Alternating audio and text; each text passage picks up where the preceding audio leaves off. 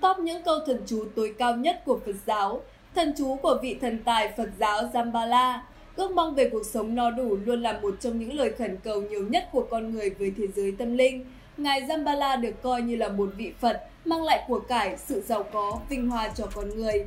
Hoàng thần tài còn được coi là một đại diện cho tất cả năm thần tài. Chúng sinh tụ tập Ngài sẽ có công đức và lợi ích vô lượng, đủ nhân duyên sẽ có phúc báo, phát tâm hướng thiện sẽ không bị cuộc sống khó khăn làm vướng bận, có thể yên tâm học đạo. Chỉ chú Hoàng thần tài có thể được Ngài gia trì phù hộ, nhân tài đắc lợi, không phải chịu sức ép của tài chính, phúc đức, trí tuệ và tuổi thọ được gia tăng. Nếu có tâm trì chú sẽ không bị đau khổ, phiền não, quấy nhiễu, cơ thể cũng không chịu đau đớn của bệnh tật, Thần chú của Hoàng Thần Tài được ví như bình như ý, bảo vật như ý, cây như ý, mãn nguyện với lời cầu xin của chúng sinh. Vì vậy, tại các vùng Tây Tạng, Trung Quốc, Ấn Độ, tôn tượng, chân dung hoặc chữ tâm chú của Ngài Jambala được người dân thờ phụng rất thành kính. Trong Phật giáo, Hoàng Thần Tài như một vị thần hộ Pháp, cứu chúng sinh ra khỏi cảnh khổ, an lạc, vui vẻ để tụ tập Phật Pháp.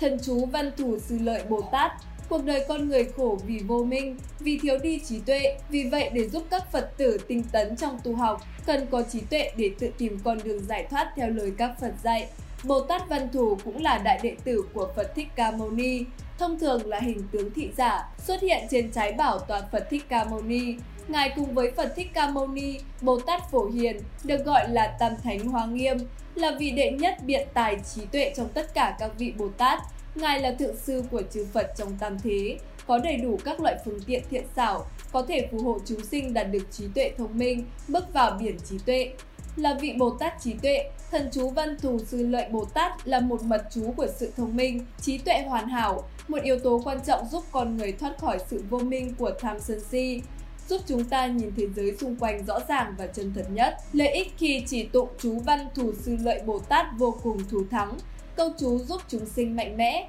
tăng sự hiểu biết, khai mở trí tuệ. Từ đó bản thân mỗi Phật tử đều có trí tuệ sáng suốt, tăng khả năng tranh luận, viết lách, trí nhớ và tăng trưởng phúc lợi. Thần chú Đại Bi của Quan Âm Bồ Tát. Thần chú Đại Bi được rút ra từ Kinh Thiên Thủ Thiên Nhãn Quán Thế Âm Bồ Tát, Quảng Đại Viên Mãn Vô Ngại, Đại Bi Tâm Đà Rani do chính Đức Phật Thích Ca diễn nói trong một pháp hội trước mặt đông đủ các vị Bồ Tát, Thinh Văn, Thánh Chúng, Trời, thần, thiên, long và các thánh tăng như Maha, Ca Diếp, A Nan cùng cơ hội tại núi Bồ Đà Ca Lạc, một hải đảo ở về phía nam xứ Ấn Độ, được coi như là nơi mà Bồ Tát Quán Thế Âm thường trụ tích.